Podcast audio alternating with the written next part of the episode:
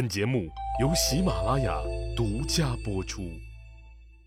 上一集里，我说到了齐桓公借用周天子的大名，搞了一个尊王攘夷的会议。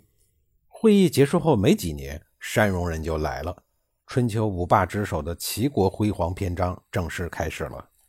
齐国首先是接受了燕国的求救，随后齐国就毫不犹豫地出兵攻打了入侵燕国的山戎人，直接将山戎赶了出去。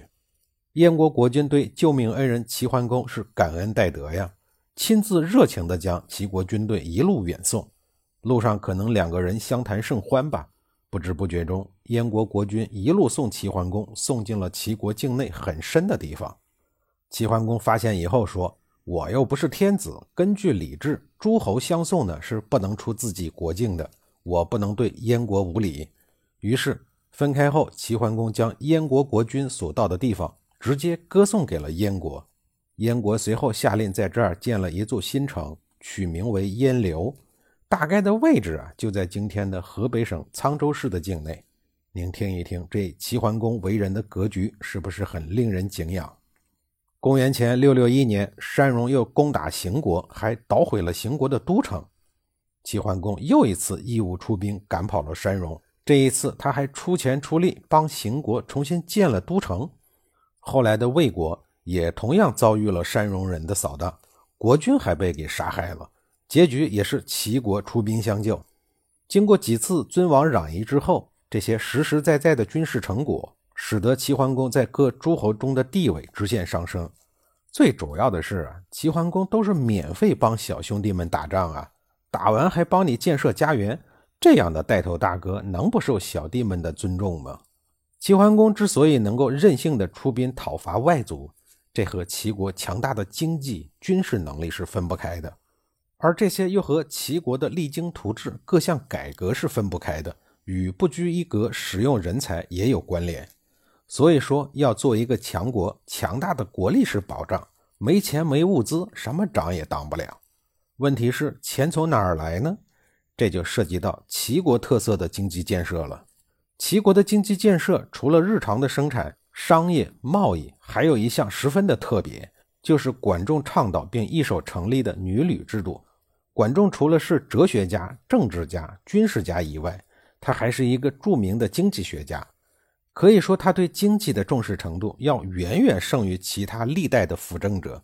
从他那一句名言中便可见一斑：“仓廪实而知礼节，衣食足而知荣辱。”翻译成白话的意思就是说，老百姓家里的粮仓充足，丰衣足食，衣食无忧了，才能够顾及到礼仪，重视荣誉和耻辱。实际上啊，任何年代都是经济基础决定上层建筑，有了丰富的物质基础，才能够讨论文明礼貌、荣辱修养等等。没钱，饭都吃不饱，衣都穿不暖，还谈什么文明礼貌、气质修养呢？于是，管仲为了发展经济。对齐国国内进行一系列的改革，管仲提出了预税余价的方法，也就是把税收隐藏在商品的价格里，这样一来，纳税人就看不见摸不着了，不知不觉中，在愉快的消费过程中就快乐的交了税。在具体的操作上，管仲提出了七个字儿：为官山海，为可耳，意思是把山海等自然资源垄断起来。把山上的矿、海里的盐实行盐铁专卖。管仲提出由政府来控制资源的所有权，但经营权呢下放给民间的商人，然后按一定的比例来分配利润。盐铁专营政策对后世的影响绵延达两千余年，迄今犹存，成为中央集权制度的经济保障。这种国有民营的方法对后世政权产生了重大且根本性的影响。这些在国家的控制下经营着垄断资源的企业，在现代中国叫国企。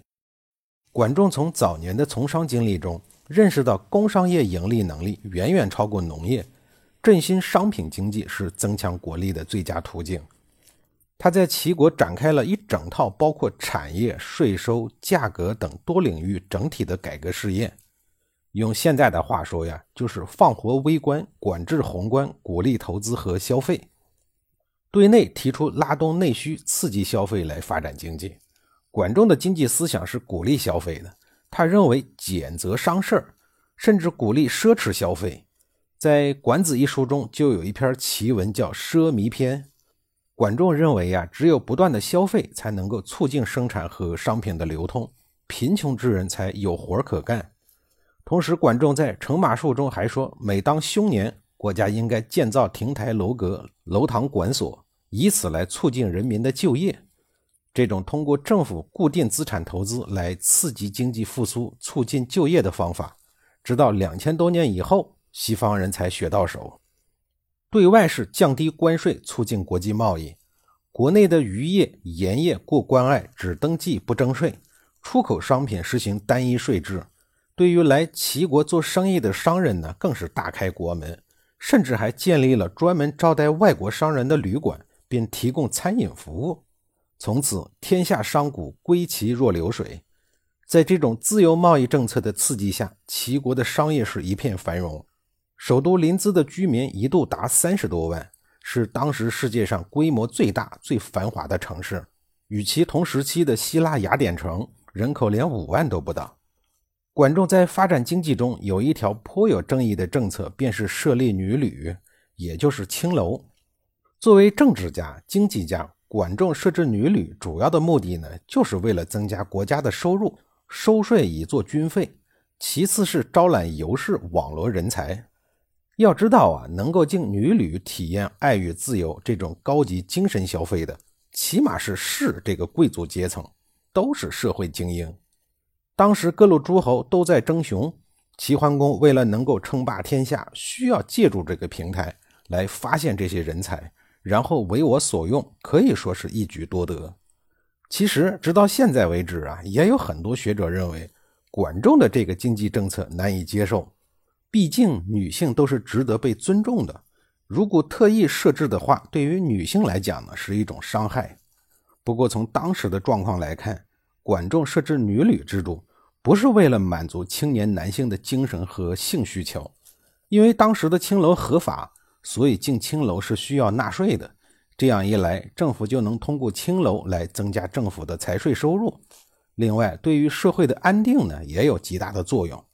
在当时的社会状态还不是特别稳定的时候，这样的制度是有好处的。而在政治方面，青楼也能够起到一定的作用。如果双方交战的话，假如对方比较喜欢美女，齐国便可以选用一些女旅来送给对方，用和平的方式来化解战争。对于现代人来说呀，管仲的思想的确有些个前卫，但也正是因为他拥有了极其前卫又先进的思想。才让齐桓公成为了真正的春秋之霸，而他本人呢，也稳稳地坐在了春秋第一相的位置上。后来的管仲也成为很多朝代一些丞相和宰相的效仿对象，可见管仲的确是一个很有正面能量的人。下一集里呀，我继续给您讲管仲设置女闾对中国后世公共制度的影响。